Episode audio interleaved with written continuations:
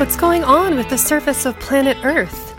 And how are the living systems in the Central Valley of California responding to the crises? Stay tuned to hear stories and updates from your host, Pegasus, on peril and promise for the next 28 minutes. Born in the Modesto Peace Life Center, this monthly radio program emerged to educate everyone on environmental injustices and the recovery of human health despite climate chaos. In each episode of Peril and Promise, Pegasus encourages you to recognize how our physical and mental health is inextricably linked to our ecological habitat. Life is disastrous. Life is unreal. Life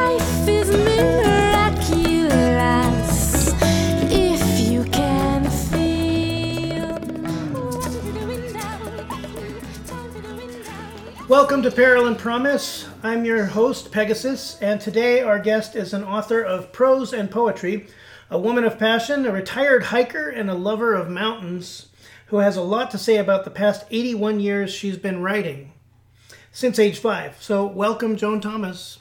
Hello, and I'm glad to be here, and I hope I'm talking loudly enough. Yes, it looks like, according to the instruments, you are. For full disclosure, I met Joan about 22 years ago when I was researching her late spouse, and we've been we've had many conversations on a variety of topics. And Joan is currently helping me with some of my own writing for the sake of historical accuracy. Uh, but this is the first time we've sat down to have a radio interview. Uh, so again, welcome to Peril and Promise to our audience. This is on the Valley's own kcbpradio.org. And um, Josephine, Joan, I should just call you Joan, right? yeah, right. Okay. Um, I don't know anyone else I've met who's got such a sharp memory like you of the greatest hikes in places like California, Arizona, and Utah. What other states out of those, beyond those three, have you done hikes in? Well, actually, I like best the Mazatzal area. How do you say that? Mazatzal, that's how I say it. Mazatzal. Okay. But let's see, Mazatzal. I mean, I don't know. It's M A Z A T A L. It, it's a, an Indian, name, Oh, yeah, yeah. Native American, Indi- indigenous, yeah. Mm-hmm. And that's my favorite area for hiking in Arizona. And, and um, yeah, a lot of times people talk about um, as as more of non-native people like myself are learning more about indigenous lands and history. Sometimes we'll say places like we'll say things like, "You've been in hiking in so-called Arizona." Because we're still trying to know the names of all the different territories. Uh, One, one I, oh, well, the San Francisco Peaks. The, uh, th- th- those are the sacred mountains for the Navajos, and I've been up Mount Humphreys many times. That's the highest of them, and what its name is in uh, Navajo, I'm sorry, I don't know. Yeah, there's so much that we all have to learn, the, the history to recover. So there's a lot for us non-indigenous people to learn about the history and to connect better with the original hosts of the lands. But anyway, um, back to hiking. Um, have you done what, what parts of California have you hiked in?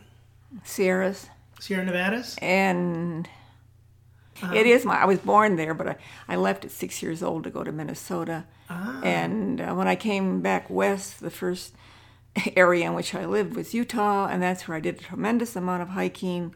And there, without question, my favorite mountain is Timpanogos. Timpanogos. Okay, and that's probably a native word. Probably. Yeah, Uh that's about four, uh, near near Provo. It's about 40 miles south of Salt Lake City. Uh huh Mount Timpanogos. Yeah. Um, And so, uh, in California, back to California for a minute. You've been in the uh, Sierra Nevadas. Did you? Is Mount Whitney? I don't know my. Yeah, oh, geography. there, to that mountain, I, I did the, the saddle. This was a one day hike. So I just, usually they, well, they it can be done, the whole thing can be done in one day, but usually they maybe camp at the saddle, but I just hiked there and came back. Yeah. Have your have your hiking excursions ever been overnight with camping? No, they never always- carried, never carried a backpack, never have stayed overnight. Uh-huh. I really rather, but whatever I can do in one day is what I do. But in the old days, I was good for 20 miles on a mountain. You can do a pretty good hike, 20 miles round trip, and then I was also good for a 100 miles round trip on a, on a bike. But I've never, Oh, on a bike too. yeah, long distance biking. But the thing is, I've never really had the physical endurance to go huge amount of biking, Right. the day after day after day. Although Yeah, some- you're not the kind of person that would do the Pacific Coast Trail for. No, unfortunately, I would never have been able to do the Pacific Coast Trail. Yeah. But I read an incredibly good um, book by, and I wish I could think of her name because she's well known, and she did it, and by herself. Incidentally, I want to say too that nearly all my hiking I've done alone Oh, yeah. because it's a lot more fun, more exciting. You never know what the devil's going to happen, or if you get lost. And man, uh, may the mountain gods take care of you. Yes. And you're an octogenarian, so you were doing um, hiking alone in what what part of U.S. history? Like, was that the 1950s, 60s, 70s? I started hiking mountains when I was 13. So that And was then in I the was in the, I was in the Black Hills, and my, I was with my sister. in South Dakota. Yeah, in South Dakota, and that's the first hike I did. And after that, I became addicted to mountains and had done as much as I possibly could over the years. As a female identified person in the 1940s, Well, I didn't remember that I was born in '34, so uh, let's figure it out. Yeah. I was 13 when okay, I so started hiking. Okay, so probably around 1950 or so. was when you were- yeah, and and with my first husband, we did a lot of hiking. Uh huh. and then that marriage is dissolved and the next was Ammon and he and I hiked together uh, Mount Tim- Timpanogos and that's a pretty damn good hike it was 18 miles round trip for a man his age he was I think 71 or something like that. He was that much older than you were. but yeah. um, and he loved mountains too and he said that was the most beautiful place we'd, he'd ever been and I agreed Uh-huh. Mount Timpanogos. Wow. Um, so you just mentioned Ammon. Uh, he was your second spouse. Yeah. And uh, you hiked uh, Mount Timpanogos with him. Well, yeah, we had to cut the hiking down. I mean, I just got worried about him, concerned about him, and so eventually he would go so far, and then uh, he would wait while I did the rest of things. So he was in his 70s, and you were in your 30s. I, I was thirty. He uh-huh. was. I was. He was forty-one years older than I, so mm-hmm. I was thirty. He was seventy-one, I believe. So you were with him till he died. Yeah, we had a great time. He said it was the happiest years of his life. Uh-huh. he was very grateful. He, I would say about him that he lived a very private, a, a very public life, but I gave him a personal life, which I don't think he'd ever had, really. Yeah, yeah, and so for more full disclosure, um, that was how I first met you. Was to when I was trying to learn more about Ammon Hennacy. Yeah, right. And so I've done a personally, I've done a documentary about him, and I mentioned in our introduction that you're helping me with some of the historical facts A, of the sc- a screenplay. Yeah. yeah that I'm working on now about the life of Ammon Hennacy, who died in 1970. Yeah. Um, and uh, as you said, he was 41 years older than you. 41. And you got to be with Did him. you get that down? 41. 41, yes. Yeah. Thank you for the historical accuracy. Because it was, we had so much fun with that. We really did. Yeah, yeah. Oh, that's right. That's what reminded me that um, uh, I've heard the story. I've read it. Um, I don't know if you tell the same story, but the way Ammon said was that um, somebody would say, "Oh, good to meet you, Mr. Hennacy," because he was a, a radical activist and he would do speaking tours. And somebody would meet him for the first time, and they'd see you next to him, and they'd say, "And is this your daughter?" And he'd say, "Hell no, she's my spouse and or wife, and she's young enough to be my granddaughter." Yeah, that was one of his favorite jokes. yeah, we really had fun together. yeah, yeah. He, he was remarkably young for his age. Uh-huh. And I would say people would think he was 10 years younger than he was. Ah, yeah. Very uh, virile and Oh, yeah, he kept in condition, but uh, what I really think killed him was damn fast he did. 40, did a lot of- 40, 40 and more days. And years later, after he had died, I heard that fasting is very hard for the, uh, very damaging to the heart. He was a marathon faster. It wasn't just like one day a No, week he'd no, be no. doing. It was 40. Yeah. His longest fast, I think, were 47 days. Wow. I know that uh, he was uh, a bit notorious, historically speaking, for uh, uh, after the nuclear bomb went off. Um, Oh, definitely, so like, definitely. It's like so it's like 1955 is 10 years later, so he'd do 10 days of fasting. Yeah, yeah, he did. For the one day Yeah. for each year, so that's kind of a marathon fast, and it was not healthy. Oh, for his- definitely.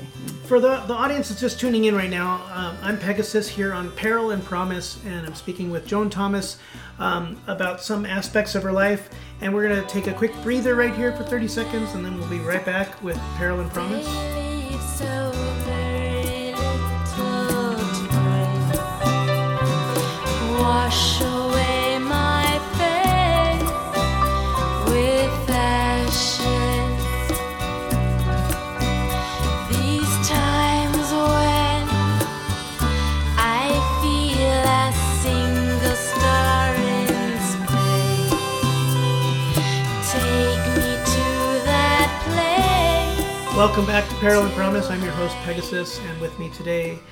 in my home studio during pandemic is Joan Thomas. Hello, Joan. Hi. Um, before the break, we were talking about um, hiking and a little bit about your what your second spouse, Ammon Hennacy. Um, you've been married more than after Ammon died in 1970, when you were 41 years younger than him. Uh, you- Well, I, I- then then I I remarried uh, again, and that was um, Joseph Craigmile, and he he and Ammon had been really good friends, and Joe had lots of problems such as schizophrenia, but he was quite interesting, and he himself was also uh, an anarchist, a pacifist, and he did fifteen year months in La Tuna prison in Texas during the Korean War, and that was wait, so uh, tell me, why did he do time in during the Korean War? Well, because he he was really good friends with Ammon, so he would help Ammon with his picketing and fasting and all that. This was before I'd ever met either one What was them. the charge that he went to jail for? Hmm? What was the oh, charge? oh, oh, being a CO. And he did a lot. He did, objector, and then he was yeah. driving around with his truck. He, he was a, he um, had a pickup truck that he used for his produce business. Yeah. And so he would drive around, and on it was anti-war and all that kind of thing. So this will be an interesting uh, topic for a future episode of Peril and Promise to talk more about the history of conscientious objection or CO status because I think I think it's more legal. It's more uh, because of people like Ammon Hennacy and Joe Craigmile and the Hopi resistors, other people that resisted um, uh, being conscripted.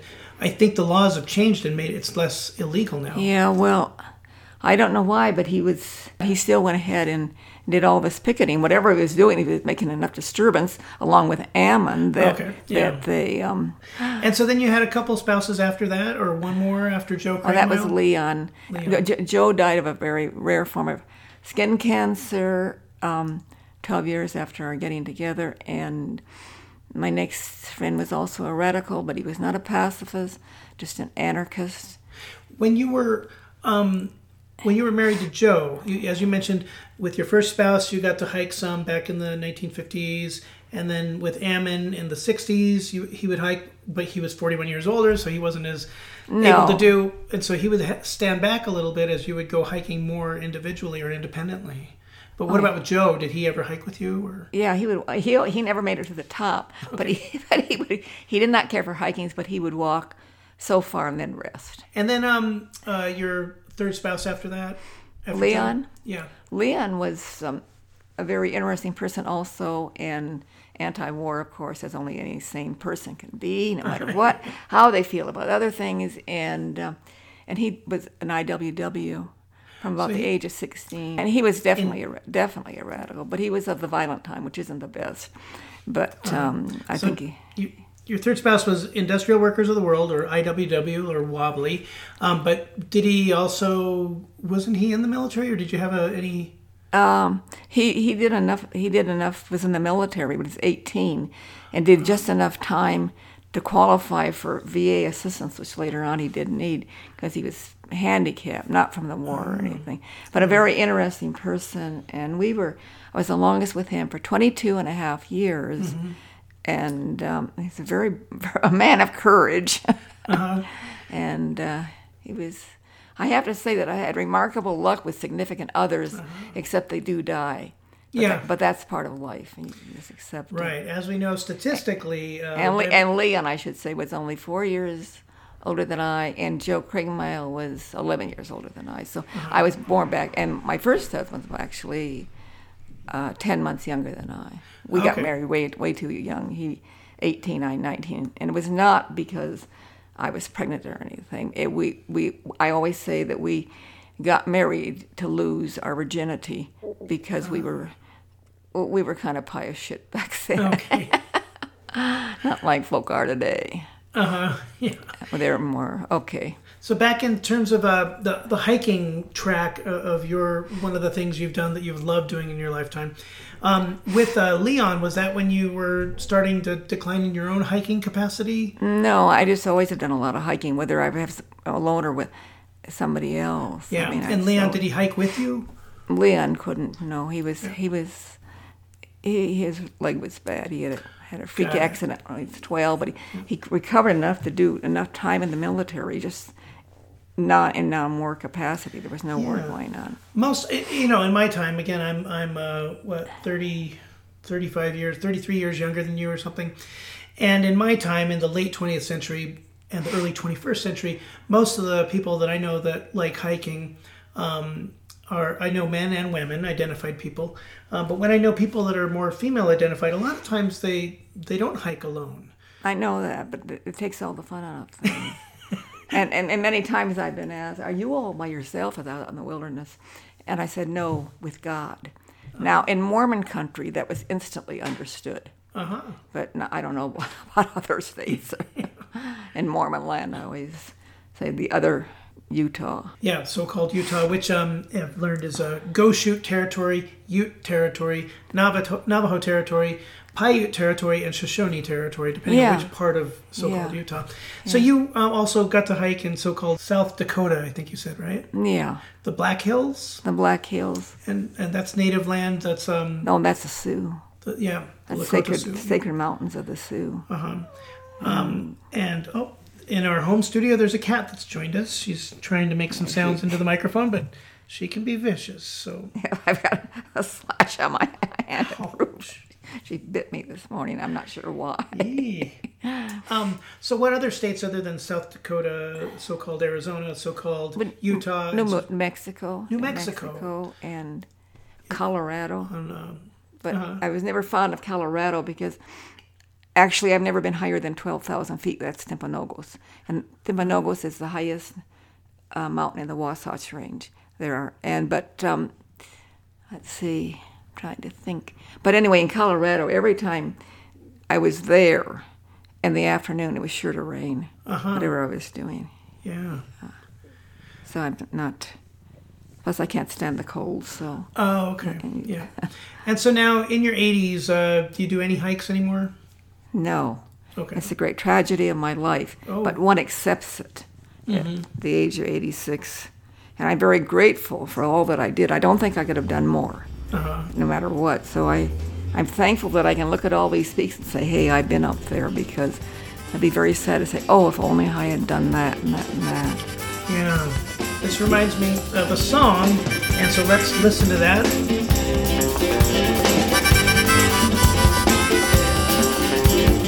Oh, Sister Colorado, a river worth a song. She carved the canyons, pushed the mountains, a flow of power, swift and strong. And pale green waters speak of living. They whisper names of days long gone. They cut highway to the ocean. At the journey's end, they linger long until the sun calls them sky highward again.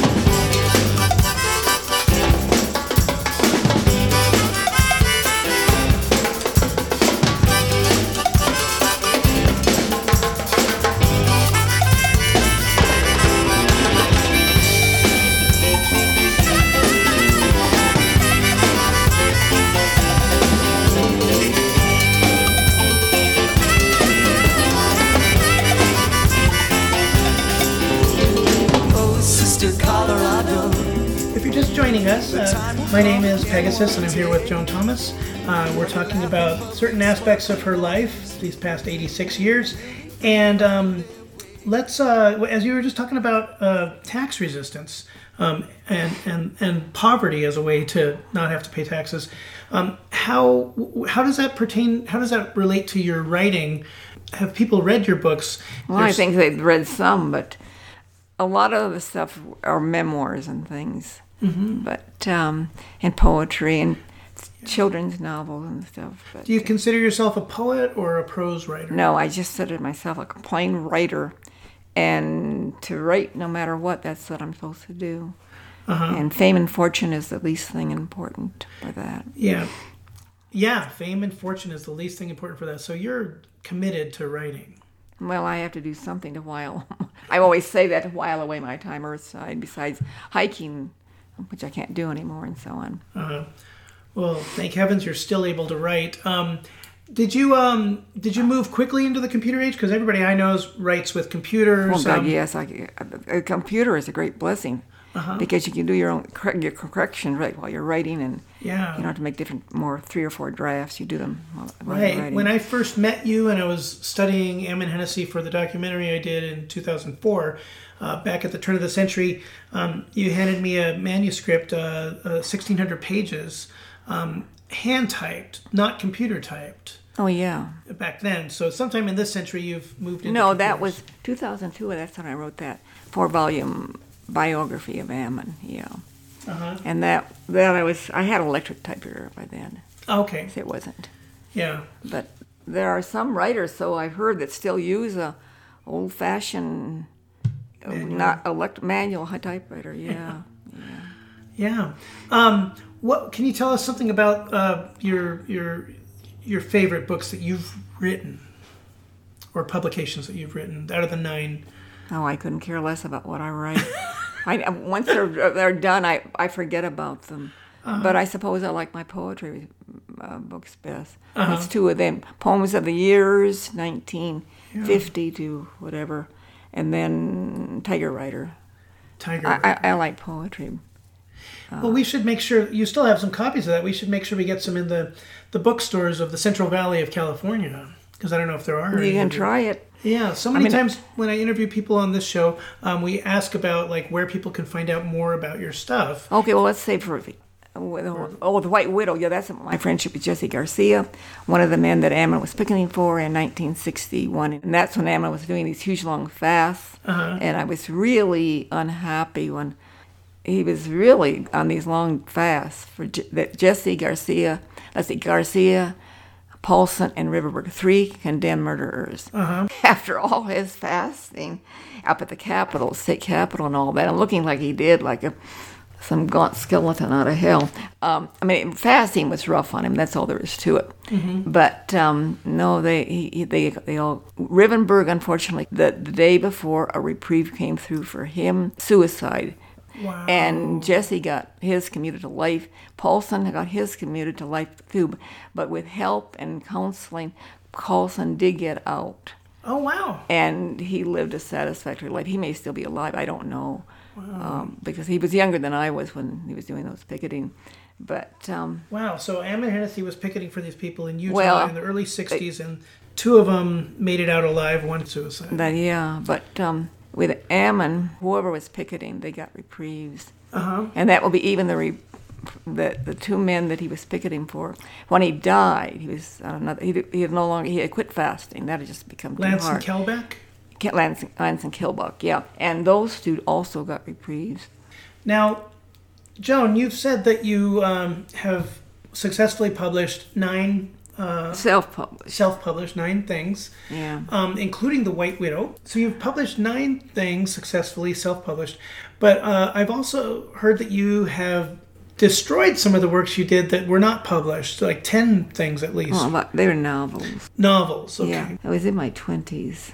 Yeah, in my twenties. in your twenties, and Well, I've had a number of agents over the years. I, I used to say I can always get an agent, but I can't get get published. Uh-huh. Well, I think my stuff's too offbeat. Okay. I, I, I really don't have the faintest idea. Where can people find your stuff and, and, and benefit from reading what you've written? Well, I think that for one thing, they should really read the life of the, the White Widow. That's about the memoir I did for Jesse Garcia, and it's an incredible story because he's one of he's an example of what happens to what what happens to persons who never have a chance from birth. Oh, from the get go. Yeah. We've been talking to Joan Thomas, the widow of Eamon Hennacy, about Joan's long life of writing uh, as a writer and hiking. And Jesse gave me permission to write whatever I damn please. Okay. Because otherwise I wouldn't have. And even some of the stuff I did keep out because I just did. Uh, you Yeah. know, you want to don't wanna, you don't want to make it too gruesome for the reader. But I guess I probably did say it, put, it- down very honestly. But we had a marvelous friendship. Uh-huh. We had a lot of fun together. And even in security, I was able to visit him, just the two of us sitting in the, in the visitor's room. And then the first thing he said to me when I came, because he, he, he had to give permission for me to visit, he said, Well, before we go get any further with this, I want you to know my diagnosis here is psychopath. And so I burst out laughing. I thought that was so hysterically funny. And I said, gee, I've never been friends with a psychopath before. And we both were burst out laughing. And from then on, we, we, were, we were really good friends. And I think I was the only person that ever visited him. Wow. Yeah, so it was a good friendship. Well, Through the thank you. grace of God, yeah. Thanks for your time today. Um, thank you, Joan Thomas, for joining us on Peril and Promise. Yeah, okay. Thanks for being here. Thanks for having me.